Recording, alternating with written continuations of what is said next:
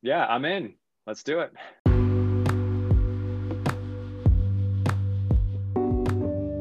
The vast majority, in my opinion, of making a great portfolio is deal flow and quality of deal flow.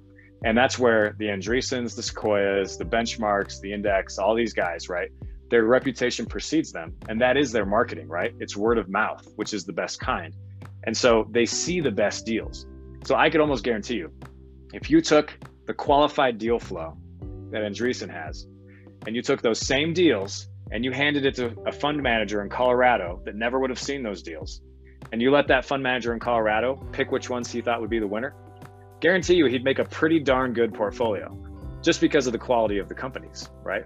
So to your point about marketing, I, I do believe that it's it's more about marketing than it is about finance. You know, it's it's about getting into good deals, and the good deals will make themselves, right? It, it's not there's there's not some magic sauce. You know, like you you you need to be able to differentiate. Like don't, don't get me wrong, you got to be able to tell if a deal's a bad deal. But when you yeah. see just lots of good deals, it's much easier to do it, right? So the game is harder for small unknown funds because they got to filter through a lot more unqualified stuff that they don't know if it's unqualified. For this episode of Startup Garage, we have with us Jesse Randall, founder and CEO of Sweater, which is a non traditional venture capital fund. And we will find out how in this episode.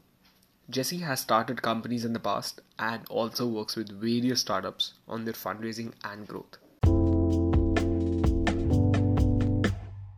You have started businesses and you have worked with various startups. Can you, uh, to start off, can you talk more about your initial days, your pre-sweater days, because we'll come back to that. Uh, so how how did you start? Where have where all have you been? Jeez, go back to my childhood. Uh, you know, I think I, I, didn't I didn't understand what entrepreneurship was until I was about 24. Um, and I had I had the opportunity to go do an internship in Brussels, Belgium, and it was totally on a whim. Uh, I, I, ended up getting hired for this company, uh, very small company, and they paid just enough to cover my expenses, and that's all I wanted. I was recently married. My wife and I went over there, and it was this amazing family. So they were an Israeli family living in Brussels, and they ran about six businesses and none of their clients were inside Europe. So all their clients were international and all their businesses were framed around this idea of helping people break into the European market. And they so as an intern there, they just had me working on all these businesses and I absolutely fell in love with it. And I just thought I, I didn't know you could even do this. I thought you had to like be a doctor or you know like go work for Microsoft. Like that's how you build a career but these guys were making great money and they, they had a lot of freedom and you know it was just amazing to me. So i kind of stumbled into it by being exposed there. And then i had the bug and i started building companies after that. So um, I, my first one i came out of that that was back in like 2007 started a business out of that got totally crushed by the 2008 financial crisis. Didn't realize i was building a uh, I guess a premium product that was tied to labor. And so it totally got crushed um, and then decided to go and get my MBA at the Thunderbird School of Global Management um, with the idea that I was going to go to corporate. And I told myself to stay away from startups. And I lasted about six months before I got myself involved in another one, which was great. I ended up winning some some competitions, and I, I got a, a, grant from a big environmental consulting firm to go after it. Um, and I just bit off more than I can chew. And then I ended up getting hired by a micro VC fund and an accelerator after that. And that's where I really started honing in my ability to work with a lot of companies. So since then, I've worked with about 200 companies uh, across basically every industry um, and with every business model and technology set you can imagine. Uh, and I, I, love it. So I've, I've worked, I've, I've, been on all sides of the table. I've been the entrepreneur. I've been the middleman as, as a, an accelerator preparing companies. I've been on the venture side, uh, looking at it from that perspective and, and how they're looking to be critical. Um, and I've worked inside other companies as well to help them raise money. And that, that's, that all led to my passion for startups and, and kind of wanting to help reshape the way that venture works, which is what led me to Sweater. Awesome. So, um, Jesse, your recent company, Sweater, you also run, uh, parallelly, you run Deviant Strategy, right? Um, and mm-hmm. you say that at Deviant Strategy, you help startups deviate from overhyped processes. Um, so, what are what are these processes you talk about? yeah, well, I think there's my my main point in Deviant is is really that there's there's more than one way to build a company, everyone hears about the high growth route and that you know to be considered a successful entrepreneur that you have to go down that very specific path and I, I, just don't think that's true. I mean a there's there are a lot of ways to be a founder and be an entrepreneur and build financial freedom and economic freedom for yourself. And so when i when i work with founders i always am true to understanding where they're at and what they really want right? To help them go down a path that is right for them and, and that fits their business. Because not every business idea is really qualified to be a high growth entity you know and and to be venture backed. And i've seen a lot of startups that kind of get destroyed because they try to turn it into that when it never should have been that in the first place. So i, I have a lot of passion about helping uh, entrepreneurs find that that true level that they're really on and finding peace with that and happiness with it. But then even if they do qualify for this high growth route there are so many ways you can go about it. The, the timing um, and the path you take, especially in your first 12 to 24 months, there are a lot of options. Um, and I always, always um, side on the side of the uh, of the entrepreneur. Like, what what is best for the founder, really, and and what is going to help them find success and keep as much money in their pocket as they can, um, and, you know, and and have and be able to build a business in the way that they want to without losing control. Uh, and so I, I, like to focus on those things and really help founders to discover the right path because you really only hear about one or two paths, right? And it's like, you know, start your idea, go raise money, and then grow as fast as possible. You know, that's like the, the basic, but there's so much more to it. Um, and, and so I really enjoy working with founders to help them discover that. That's that's really cool. Also, Jesse, I want to know. So, uh, since you mentioned that there are more than one companies, more than one ways to build a company, and um, essentially uh, there is a, a cliche route to building startups, especially uh, in in the entrepreneurial hubs in in across the world. Um, so at Deviant, uh, do you specifically work around uh, how much capital to raise and how much capital to burn, uh, sort of this growth strategy, or is it also more centered around um, more more fundamental questions like what does a startup need to build? And do they need to go after a particular market or not? Do they need to be as big? Because what i'm seeing these days is every startup wants to do a lot of things. And uh, they want to be everything for everyone which essentially you cannot be right?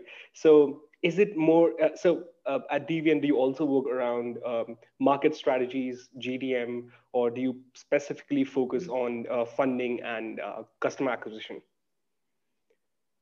yeah, excellent question. I mean, I, would say I've worked on just about all elements. It really depends on what the founder needs and and where you know where they're trying to advance the business.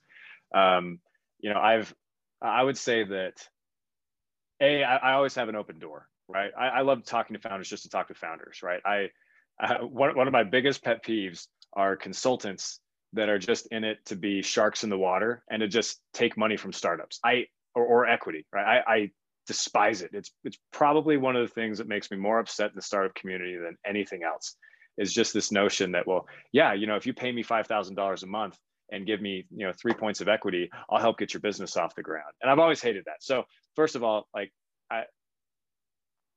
I suppose it depends on what the what the founder needs, right? So I'm always up for talking and trying to point people in the right direction. So where people end up um, engaging with me to really dive in deeper is more on that that more complex, the financial modeling, the go-to-market strategies, you know, figuring out how to put together pitch decks and, and articulate the business in a way that, that investors will understand because there's a lot of value to be had there. But I still work with lots of founders on the other side and I volunteer a lot to help them, you know, figure out their path. So I think it kind of depends. But I, I am a nerd. I, I love Excel. I, I will spend all day in Excel taking your your business and your strategy and articulating it into numbers um, and, and, trying to, to predict what that future could look like. And I, I could talk about that all day, but that's I have a lot of passion there. That's awesome. Um, an interesting thing that I have heard a lot of um, uh, mature investors talk about these days is building for investors versus building for um, users. Mm. I think Paul Graham mm-hmm. talks about it a lot, and um, oh yeah, I want to know your thoughts on that. Like, since we we talked about these overhyped processes, I think somehow this these connect to um, the founder's ideology of building for raising money, um, taking it as the end instead of the means. So, what are your thoughts mm-hmm. on that? Oh yeah, I totally agree, and uh, yeah, Paul Graham has talked about that a lot. You know, I was actually just discussing this very topic yesterday with with another founder, and uh, you know, it, it's interesting because at the end of the day, the value you create is for your customers, right? So you have to build a product that they want. And, and a mistake that that you're alluding to, right, that founders make all the time is they they build and frame their company around what they think investors want. And so they're they're presenting their business and their their product and the, the problem they want to solve to investors rather than than trying to figure out what their customer really wants. And they can burn a lot of time, precious time and resources trying to figure out that story.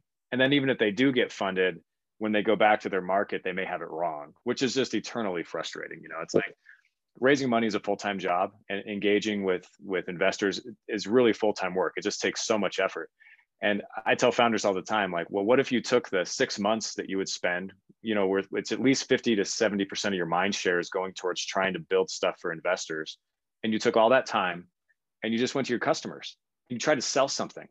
Like, even if you don't have the software built yet, like just try to sell a consulting service that solves the same problem, right? Like, like get in the door, build relationships, get to know that problem at a much deeper level and become a true world-class expert at it You'll make some money along the way. You'll build a lot of credibility and you'll actually find something that they want instead of guessing what they want, right? And when you when you create that and you have that, the story to tell investors is easy, right? And I think that that's where you know most founders have a hard time with with telling an investor story, is that they're trying to tell that story too early, and so it takes so much effort to try to find someone that's willing to write a check when you haven't done anything. And I've felt that pain. I've made that mistake before so I, I, I do totally agree with that. And uh, it takes it's tempting to go talk to investors because you know it's like well if i could just get a $500000 check imagine the things i could do yeah. you know? And, and then i would say well and, and what if you waste six months of your life and you burn all your personal resources and you don't get a check? Then what's that worth? That's true. That's true. Next i want to uh, segue into talking about sweater. So firstly what's the story behind the name Everybody asks me that. You know what? Just the just the fact that you had to ask me that question means that you remember. First of all, that's and true. secondly, yeah, I mean, it creates so like a good rule of thumb in marketing. You know, someone's got to see your message eight to ten times before they'll actually start recognizing and remembering it. Right. Yep. So with a unique name, if someone has to ask that question, they're going to remember me in two to four times instead of eight to 10, right? So my cycle there is a lot tighter. It's also a very um, common article of clothing that we that we see a lot. And we talk about sweaters. You see sweater everywhere. So there's triggers throughout your natural life everywhere you go. Every time you go to put on a sweatshirt or a sweater or you hear about an ugly sweater contest or party i want you to think about sweater. I want you to think about me right? Um, and on top of that, there's actually tons of fun stuff you can do with the marketing itself, right? Um, I mean, you know, like uh, if, if you ever see inside some of these VC offices, you know, they'll, they'll put the logos of their companies up on the wall. Yeah. So we're going to do like custom ugly sweaters with the company logo on every one, and we're going to hang those on the wall, right? When you have five thousand dollars under management with us, we're going to have this this whole you know secret vault that you can go into, and you can pick a sweater that's branded that you want to wear, right? And you know, like we can put sweaters on statues, and we can you know make funny videos with people wearing ugly sweaters. I mean it's just so much fun right? You yeah, can make it yeah. it kind of breaks down this barrier of finance and investing being stiff and yeah. formal and for the elite and making it common and normal and approachable. That's kind of really cool. You can do you can do so that's brilliant marketing actually. So this well, thank you. this, yeah. this takes me to the next question. Um, for our audiences can you talk a bit more about um, the story behind the idea of sweater. What is the purpose? What uh, what do you want to achieve with sweater? And um, the next question is how did you come about this idea? Was there some sort of uh, revelation that you came about that you stumbled upon? So can talk a bit more about that? Yeah yeah totally. So i'll give you the quick pitch. So um, sweater's objective. We, we are creating a venture capital fund that anyone can put money into so the background there is in, in, traditional VC funds, like you see Andreessen Horowitz or Sequoia or Benchmark or Index, like these big funds, you and I can't put money in those funds. Uh, you have to be an accredited or qualified investor, and you have to be able to write a check that's at least a half a million dollars. Um, and if you want to get in those big funds, I mean, you're writing checks that are way bigger than that, right? Those are very exclusive. So we're, we're basically all locked out, right? And it's this asset class that has the highest growth, highest potential companies in the world are venture backed. And you and I can't get into those until they go public, if they ever go public, right? Um, so all that growth that's happening between day one and the day they go public is all captured by private, mostly VC investors. So, um, you know, our, our objective is to be able to deliver that experience to every regular person that has an interest in the space. So our, you know, our, our example is, you know, it's as if everyone was, uh, I don't know, your audience is mostly in India, right? So it's like if, uh, you know, everyone is at home watching the cricket game on television, right? But our proposition is we want to take you to the stadium, we want to put you at midfield, and we want to say you're a part owner in that team that's playing, right? That's the experience we want to give people is bring them right into the middle of that experience and wow. let them be a part of it. Because most people just don't even realize that you can't put money there. So we're delivering it as a mobile app, kind of like Robinhood, um, where you'll be able to put in money up front um, and also be able to subscribe and grow your position on a monthly basis. Um, and as you do that, then we take that money and we go and invest into startups and we invest alongside other venture capital funds. And then we report back on all those companies through the app, right? And give you all the updates of all the companies that you're a part owner in and give you that full experience. Um, so that's that's the quick pitch. Um, yeah. You know, we, we stumbled into it because um, I actually went out to raise uh, just a traditional venture fund. This was like two and a half years ago. Um, I was living in Arizona at the time, that really just doesn't have a good capital ecosystem. And I saw an opportunity and thought, you know, we, we could probably do this. And as we started getting into it, you know, you, I immediately, you immediately run into these um, regulations that say you have to be accredited or qualified. And I, I knew that. I mean, I, I've worked in the space for seven or eight years. I knew that. But the more that I confronted it, the more it bothered me. And I started asking why. Like, why, why is that really? You know, like I'm not a dumb person. So why couldn't I put money into a VC fund? I know this space, right? I know lots of people that know this space. And it's actually a better investment than putting money directly into a company. Because if you, you know, if you follow the math on that, if you're an angel investor, they say you need to make at least 30 investments in order for you to play the game right. Because if you only make five, your probability of losing all your money is really high. And the same thing with 10 or 15. But you get up to 30 and you actually have a really good portfolio. But people don't do that, right? If, if they go to uh, an equity crowdfunding platform like Republic or SeedInvest, uh, you know, or, or whatever, most people only make a couple of investments, right? So, but you put money into a fund, and that fund is going to go out and invest in dozens of companies. So you automatically get that diversification you also don't have to um, do the due diligence yourself. You don't have to go find your own deals. You don't have to decide whether or not a company is, you know, in good standing. You don't have to do any of that stuff. You have an expert that's doing it for you. So anyway, it, it just bothered me. I was like, why, why is this not an asset class people could put money into? So I started asking lots of questions. I got very passionate about it and I started digging really deep. And then I became frankly obsessed. And uh, we just got through this process. Taking a long time. We just got um, regulatory well uh, yeah approval and uh, a clear path to the fund structure that we're proposing. So our next step is to actually go through the full process build out the tech and we want to launch later this year. Wow that's really cool. Also i think a really cool thing that um, this will do is if i go out and angel invest in companies um, and I have come to this realization after spending some time in the industry that probably one of the most important things for an investor should be good quality deal flow, right? Uh, a good quality deal flow will essentially minimize your chances of losing all your money, like you mentioned. Um, diversification and investing into multiple companies does that. Um, even if I'm investing into 30 companies, I have a really high chance if the deal flow quality is really bad. So I think um, pooling money and investing into private equity using um, a fund is, is it's a really cool thing to do. Uh, in India, actually, the, the regulation does not allow so. So it's it's a similar um, sort of scenario here in India. But I think this is this is really cool. So I want to talk. The next thing I want to talk about is um, relatively this is a newer asset class, like you mentioned. A lot of people hmm. think about it, but haven't really invested in it because they do not understand the nuances of it. So how did you go about explaining this to people who haven't really invested in startups or are they not your target um, sort of target investors so can you talk right. some more about that yeah, yeah absolutely and, and, you're right you know um, this is a newer asset class however you know there's been a lot of preparation you know happening in the general markets to help people understand what this asset class is and the fact that it's interesting. I mean, I'll thank Shark Tank, you know, every day of the week. You know, like I, I almost can't watch the show because the deals are just so egregious at times that I'm like, what are you doing with your business? But I mean, but you know, the, the whole notion of that show, right? And what it means to pitch an investor and investors taking a stake. And, you know, that that's really normalized yeah. the discussion a lot. Um, plus publications like TechCrunch and, you know, and all these other ones make it, have, have brought the tech community to a, a, public level, right? That's really interesting. Plus, just success of all the big tech companies, right?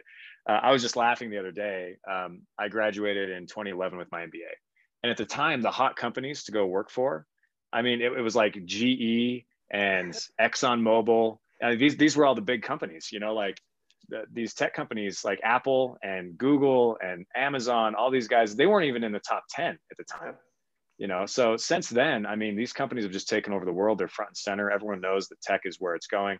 And they they've heard and understood the stories of how they got started right? So there's been a big spotlight put there. So you're right that they may not understand the nuances of it but they understand the market. And that's where you know there's going to be a trust game that we have to build where we we you know build a bridge to help people cross that chasm and say you know you like this market. You know you want to be here but you're not confident enough to make the decisions on your own.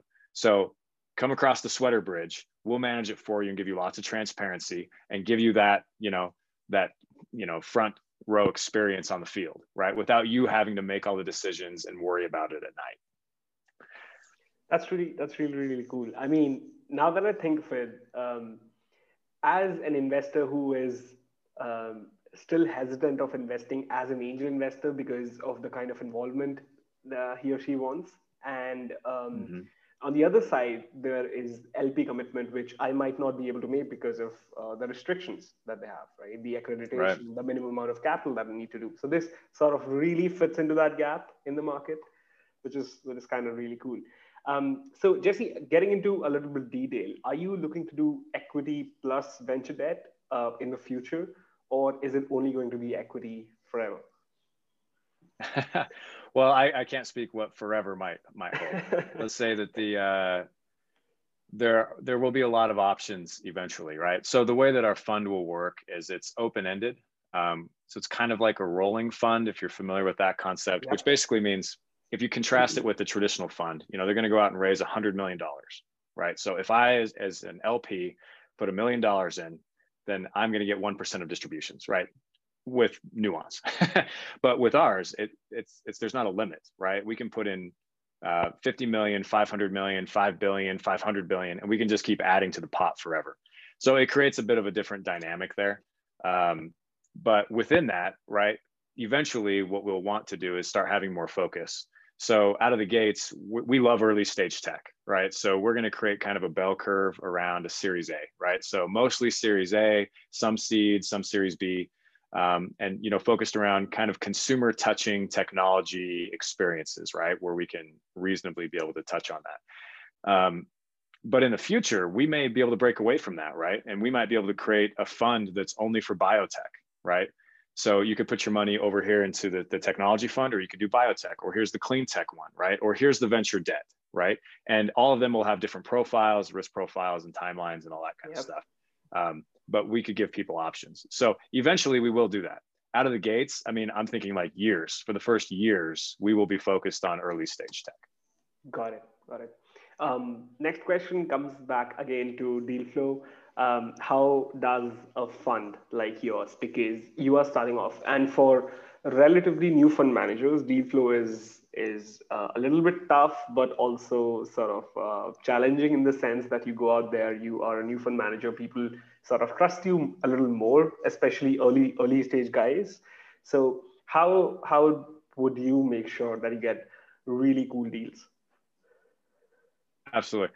If you don't make good, if you don't get good deal flow and make good investments, yeah. then the whole thing will fall apart. That's rule number one. It doesn't yeah. matter how much money we can raise from the public. If we don't do a good job investing, then it's all over. And we know that. And we don't underestimate how hard it is to find good deals. Um, so there, there are a few things that we're looking at as we break into the market to help um, make sure that we do that out of the gates immediately. Um, one is that we will co-invest alongside other VC funds. That will be an instant validator for us. And so we're already building those relationships. So when we launch, we know that we have this suite of partnerships that when they move money, we'll move money with them and we'll do a lot of that out of the gates. Um, but in, in the medium term and the long term, we'll definitely lead our own deals. So if you think about our position and how we'll be in market compared to most VC funds, most VC funds are pretty quiet, right? They might have a blog, you know, or something like that, but for the most part, they don't do marketing. Yep. Where us, on the other hand, I mean, we're direct to consumer. We're going to be spending a lot of money to get in front of the public, and we'll be in the public eye. So we don't expect there to be a problem with us attracting deal flow and, and having people reach out to us. We also know that we'll have a lot of unqualified deal flow that comes in, and we have plans to make sure we can funnel them to the right area. Because, like I said at the beginning, I have a lot of passion for helping founders at every level of the entrepreneurial experience, right? So if they reach out and they're like, "Hey, I'm opening, you know, a cool bakery," be like, "That's great. Here's some resources to help you with that. Here's classes we have or whatever." Because we can't invest in a bakery because the math doesn't work, right? Um, but you know, with that, we've had a lot of feedback from founders saying that you know, if if Sweater was lined up with a lot of other VC funds, we would probably pick Sweater because we know that who your LPs are. We know who your backers are regular people, and if we win, we want them to win. You know, like w- these guys are great, but we don't care if that rich guy gets richer. You know, and so we know that we're going to attract a lot of people that um, are aligned with our mission and that you know want to be kind of part of the people's fund so to speak and have that be a part of their ecosystem and, and, and what they want to do. And when you look at everything that's happening this week with gamestop and you know all these redditors that are beating up on wall street it's that same sentiment you know? It's that sentiment of like you know they're the big guys right? They get access to everything. And you know so that that seed is being planted that kind of discontent say is being planted in the hearts of millions of people and I think that our, you know, whether you want to put money into Sweater as an investor or whether you want to take money from Sweater as a founder, it's all running off that same kind of discontent. That's that's brilliantly put. Uh, Jesse, a quick question: Do you think uh, yeah. venture investing is more marketing than finance? well, let's let's put it this way: um, nobody can see the future. I don't care how smart you are. You can be informed right? But it's like, you know, all, all the respect to the people at Andreessen, very smart people, right? But it's like, you know, if they if they're smart enough and deep enough into a market to to say that they are the the premier experts in the world, right? I would say something like this. That means they know 10% of what might happen in the future, whereas some other fund manager might only know 3%, right? So they're smarter, but they still only know 10% of what could potentially happen the vast majority, in my opinion, of making a great portfolio is deal flow and quality of deal flow. And that's where the Andreessens, the Sequoias, the benchmarks, the index, all these guys, right? Their reputation precedes them. And that is their marketing, right? It's word of mouth, which is the best kind. And so they see the best deals. So I could almost guarantee you, if you took the qualified deal flow that Andreessen has, and you took those same deals and you handed it to a fund manager in Colorado that never would have seen those deals, and you let that fund manager in Colorado pick which ones he thought would be the winner, guarantee you he'd make a pretty darn good portfolio just because of the quality of the companies, right? So to your point about marketing, I, I do believe that it's it's more about marketing than it is about finance. You know, it's it's about getting into good deals, and the good deals will make themselves, right? It, it's not there's there's not some magic sauce. You know, like you you you need to be able to differentiate. Like, don't, don't get me wrong, you got to be able to tell if a deal is a bad deal. But when you yeah. see just lots of good deals, it's much easier to do it, right? So the game is harder for small unknown funds because they got to filter through a lot more unqualified stuff that they don't know if it's unqualified. So I, I, do think that there's something there that's different from the 90th percentile funds and everybody else and what they have to sort through.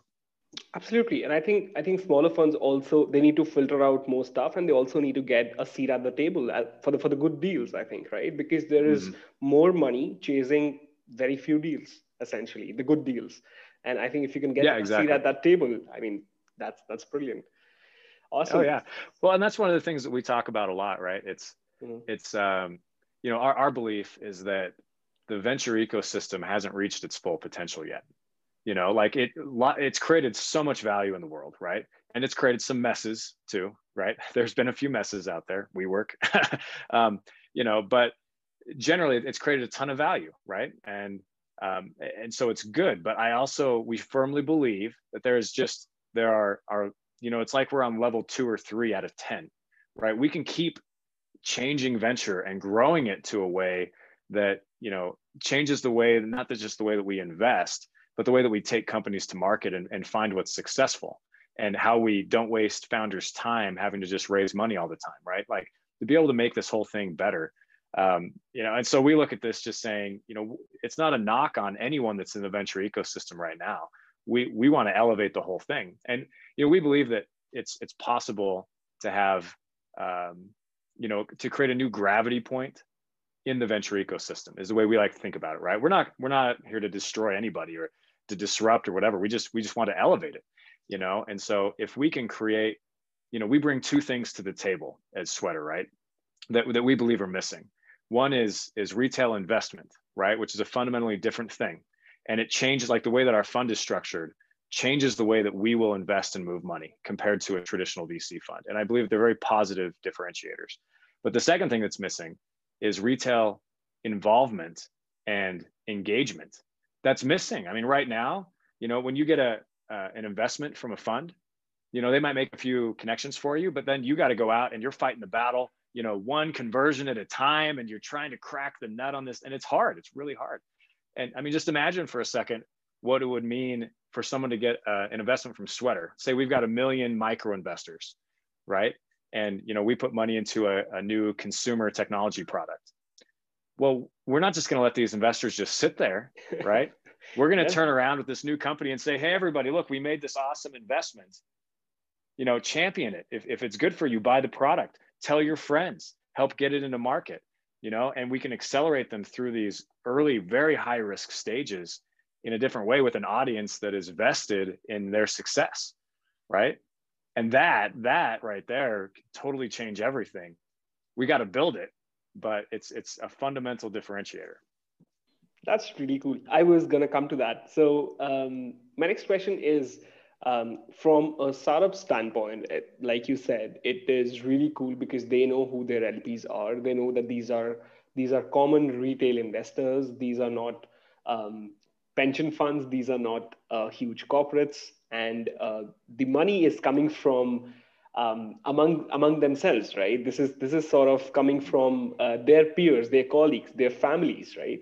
And how does how does that essentially change uh, from a startup standpoint? How does that change the game for them? How does um, raising money from a VC fund, which has LPs as normal people, compared to raising money from regular uh, traditional VC funds, other than the fact that they can that they have a huge, huge marketing upside on it.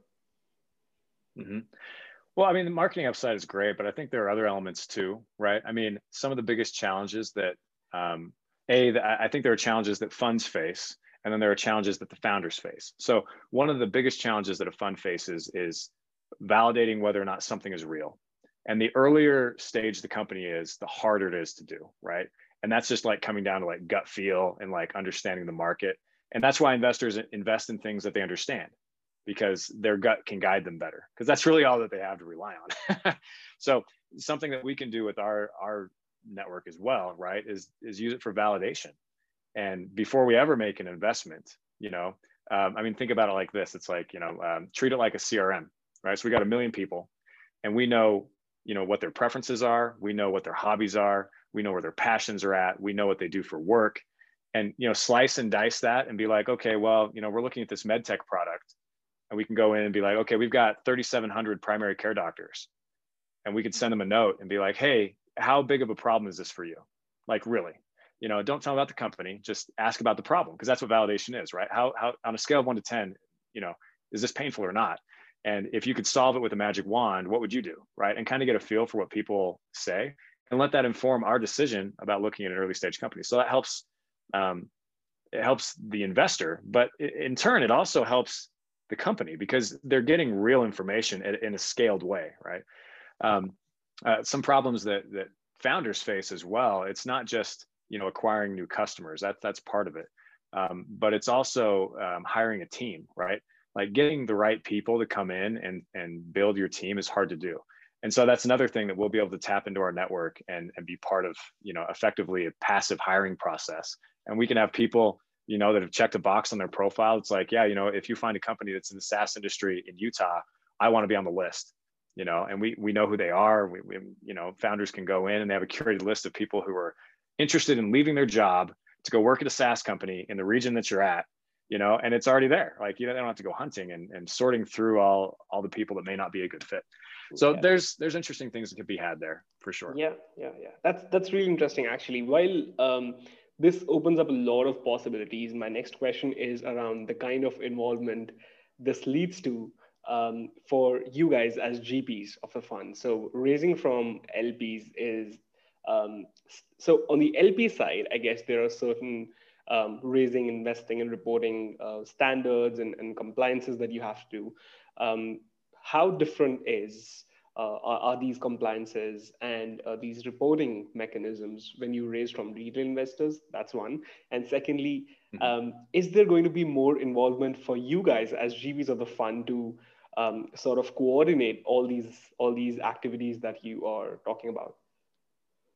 Yeah, uh, totally. So first, uh, I'll just be direct and say I can't tell you about the the details of the fund until we're public. Um, so I can't get into all that. Uh, sure, but what I can say is that as a uh, as, as a public fund that can take money from retail investors, we are held to a higher standard. So um, we do have compliance mechanisms and all that kind of stuff. Like we've already got a partnership worked out with yeah. Ernst and Young to be our mm-hmm. auditors. You know, like we're going to have a lot of transparency and make sure that everything is, you know, is being operated and yep. executed according to industry best standards, right? Yep. So best practices. So like we'll, a we'll we'll be doing that. So I can't talk about the other elements of the fund, but we are held to a high standard and we intend to comply with it. Um, you know, in terms of like, you know, what we will be doing to operate all these moving parts. Um, you know, fundamentally, we are we have a different motivation. Maybe I mean we we have at least a motivation that's very strong. Um, is that you know we're opening this up and we're doing this for retail investors, right? So um, we feel a strong loyalty to to those that choose to take a risk and to want to be inside this world, um, which is why we want to do all these things. But it also means that I'm not in it to make a huge carry like a traditional fund would. And it's fine. I mean, that's it's it's not a knock on traditional funds, right? That's just been the setup. It's it's been great. You know, it aligns interests. It does all kinds of things, right? It's good. Um, but for us, right, we look at it saying we want to take as much money that, that comes back in from management fees and whatever to build a better ecosystem. You know, like much I mean, like if you kind of think about it from Amazon's perspective, Amazon ran, ran on razor thin margins for 20 years until they finally got to a point where they had such a critical mass that they've exploded in the last yep. four or five years, right?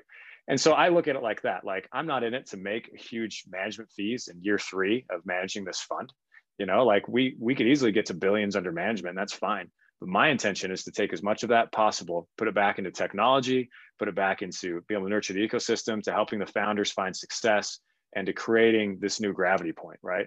And I've got the long, long term in view, right? So I'm looking at like the 10, 15 year horizon, not the three to five year horizon. Got it. That's that's really cool. Um, so Jesse, um, without taking a lot of your time, one of my last few questions, and I think we discussed this um, on the on the mail thread. So I'm I want to talk about ethics in venture capital, and a lot has been said about it. You lightly touched upon um, WeWork, and uh, we've seen Wirecard, WeWork, and more importantly, big VCs pouring money to help startups achieve vanity metrics. Right? You you um, lightly touched upon that as well. So what do you think is essentially happening in the whole ecosystem? Do you think do you think there is um, declining focus on ethics in venture capital from the founders as well as the the VC side, or do you think these are just a few outliers? no, it's you raise a a good topic and probably a sensitive topic. Um, mm-hmm. I, I don't think that anyone, if you just ask them directly, you know, would say that they are acting unethically. Yeah. Um, but that's the thing about ethics, right? Is that it's a very blurry. There's not even a line. It's yeah. like if it's a football field, it's like the clear stuff is the end zones, and the gray area is in between. You know, and it's like there, there's just so much gray area. Um, and so I, I don't know that there's an ethics problem, but there might be a uh, what's the word I want? Uh, a motivation problem. Uh, it, I may not be saying that right, but like the, the natural motives and an, an incentive problem. That's the word I want. So I think that there might be an incentive problem. I mean, you look at venture capital before 2014, mm-hmm. um, and you examine it, it's pretty reasonable. I mean, like venture capital got wild in, in the late yeah. 90s, right? There was all kinds of frothy stuff. That was yeah. that was crazy, right? But between 2001 and 2014, it was reasonable. And funds made good returns. And you know, lots of companies were born out of that era that were very good companies. Um, and, and they really are the foundation of technology companies today if you think about it. I mean like sure google was founded in you know 98 or whatever but they really didn't hit the hit the market until after the crash. Um, so I, I, think that I, I, track it back to this whole focus on unicorns personally right? It, it became well, while like the original report, I can't remember the woman's name, but uh, one of the GPs at Cowboy Ventures, I believe, was the one that made the original report about unicorns. It was in 2014. I remember when it when it hit the wire, and everyone was like, "Oh, unicorns! That's kind of funny." And you know, she identified like like 35 unicorns or something like that. It wasn't even that many, I don't think. And you track what happened after that, right? And unicorn became this new, I mean, really a mythical creature, right? It's like this mythical line yeah. of success for both founders and investors, right? Every time that an investor would go to raise a new fund, they were being held to this benchmark of, well, what unicorns do you have in your portfolio? Who's going to become a unicorn, right? So there's this inherent pressure to get one of those in your portfolio. So the natural thing to do is to give up on on uh, on your valuations, right?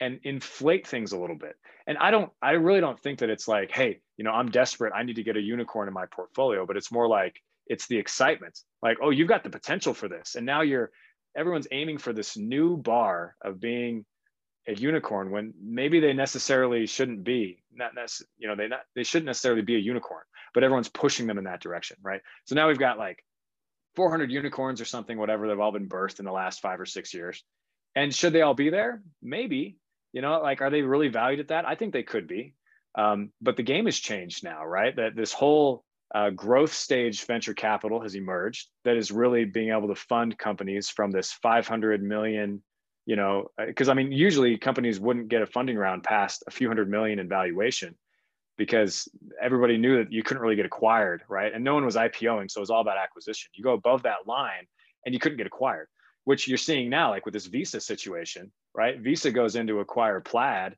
and the regulators are like, whoa, whoa, whoa, Plaid's too big. This is this is anti-competitive. But if if they had bought Plaid when they were worth 500 million, it would have been fine, yeah. right? So it's like it, there are a bunch of conflicts going on, and I think that there's a fair amount of ego there, uh, and, and, that ego is is founders wanting to have that that status. It's you know investors, uh, the GPs that want to have it in their portfolio. It's the LPs that want the return profiles. You know, so there's a lot going on there and I don't think that it's all bad. Not all unicorns are bad. I, I wouldn't say that. I, I, bet there are many that are unqualified, but it has shifted the market. And from an ethics perspective, certainly there are some unethical players out there. There always are. But I, I think that by and large, most are they're playing to the incentives that have been put in place. Um, so they, they want to play the game. That makes a lot of sense my last question to you, Jesse, is Is there really a need within um, VCs? So, within your company, within Sweater, um, do you really put a lot of focus on values, on, on the culture, on the values? And do you take out time to sort of define what values would be for you and your investors? Oh, 100%. I'm actually writing it right now. And rule number one is its founders are 1st mm-hmm. every single time. Mm-hmm. You know, I mean, founders are the top of the stack, right? Our job is to not take advantage of founders. Uh, it's to help founders to reach their potential, to build their dreams, um, to remove barriers, and to help them achieve, you know, everything that their that their dream entails. You know, but there's lots of other elements there. Like something else that's very important to me is um, uh, empathy with entrepreneurs, right? And to me, the only way you can really get empathy, you can't read about something and get empathy you have, you have true empathy by experiencing something. So something that's really important to me as we build this is, especially with people that are making decisions around investments, is that they've either built companies or worked in in startups before, so they understand what that founder that they're making a decision on is really going through, and have that be part a big part of the equation. I don't want a trust fund kid that's you know grew up with a BMW when he turned 16 to come in and be making decisions about founders. I mean, power to them. That's great. They, they worked their way into a fund. Their dad pulled some strings, whatever. That's great, right? Go run your fund. But I don't want that attitude in our funds. You know, I want that empathy, that alignment with the founders. And at the end of the day, right, that our, our it's, it's really our founders and it's our retail investors are number one, right? We're never going to do anything that hurts them on purpose, right? Everything that we do has got to keep them in mind while also playing the venture game, right? And this is a risky game, and that's something we have to put front and center. Like you look at the way our sign up workflow works right now, right? And we are, you know, we're forcing acknowledgement on this process and the risks involved in several places before we ever let anybody move any money. It's like I'm not going to assume that you go read the fine print in this 200 page prospectus that the SEC approved. Like, no way. I'm going to tell you about this thing, this thing, and this thing. And if you're not okay with that, then don't put money in, right? Because it is a risk. And at the end of the day, like we've got it, we play, we have to play an aggressive game. You've got to get in the best deals. You've got to grow companies if you expect to get the venture math to work. And we need to play that game. So we're not going to be passive, but at the same time, we do have to keep them in mind and not do stuff that's stupid. Yeah. Right. So um, we're articulating all that right now, but for us, it's extraordinarily important. Um, I mean, just like, you know, real briefly to look at what's happening to Robinhood right now. Mm-hmm. Yeah. I mean, I don't know how close you're following that, but everyone's saying it's not they're not Robin Hood. They're the sheriff of Nottingham. They're they're in you know in cahoots up in the castle, tossing yeah. gold coins around the room yeah. while everybody outside the castle walls is getting screwed. Mm. And you know, I like it's it's a little bit of a conspiracy because they're denying everything, yeah. but it's it's the optics, right? It's the timing. It's the why didn't you do it three days earlier? Yeah. Had you never thought about this situation before? Like it's like best case, it's inconvenient timing worst case it's collusion you know? And it's like they, they took six years to build this brand and it all went away like that right? And people are still flocking there you know i'm sure they'll recover but we're looking at that as a very strong lesson. We're working with retail investors. We, we've got to be on our game all the time. And we've got to think through these scenarios. We've got to expound on these risks. We've got to make sure everyone's cool with this stuff because one day you know we might end up with a WeWork in our portfolio and it may not have been our decision but that could happen, right? And the fact that we're invested in that company will reflect on us, and we we know that, and it, it's like so. What will get us through that is our relationship and our attitude at every moment along the way with our own investors, saying and admitting, right, and saying these things could happen, right? Look at this, like you know, and and just being as transparent as possible. Because if we try to hide stuff or we try to be sneaky and hope that nobody notices and do a write down without telling people, I mean that's BS, right? Like everyone's in the stadium, everyone's going to know what's going on. And yep. that's the way we want it. Ultimate transparency, radical transparency. Awesome. That's that's really really cool. And um, I, I wish you all the best for building Sweater. I'm I'm eagerly waiting now that um, I've had this chat with you. I'm, I'm waiting even more to take a look at the platform and and then and and the and the public release. Um, so all the best for that, and uh, congratulations for what you've built. All right, sounds great. Thanks so much for for inviting awesome. me in. This was a lot of fun. Really fun. Thanks a lot. Take care. Okay, yeah, we'll be in touch. Okay, see ya. Take care. Bye bye. Stay safe.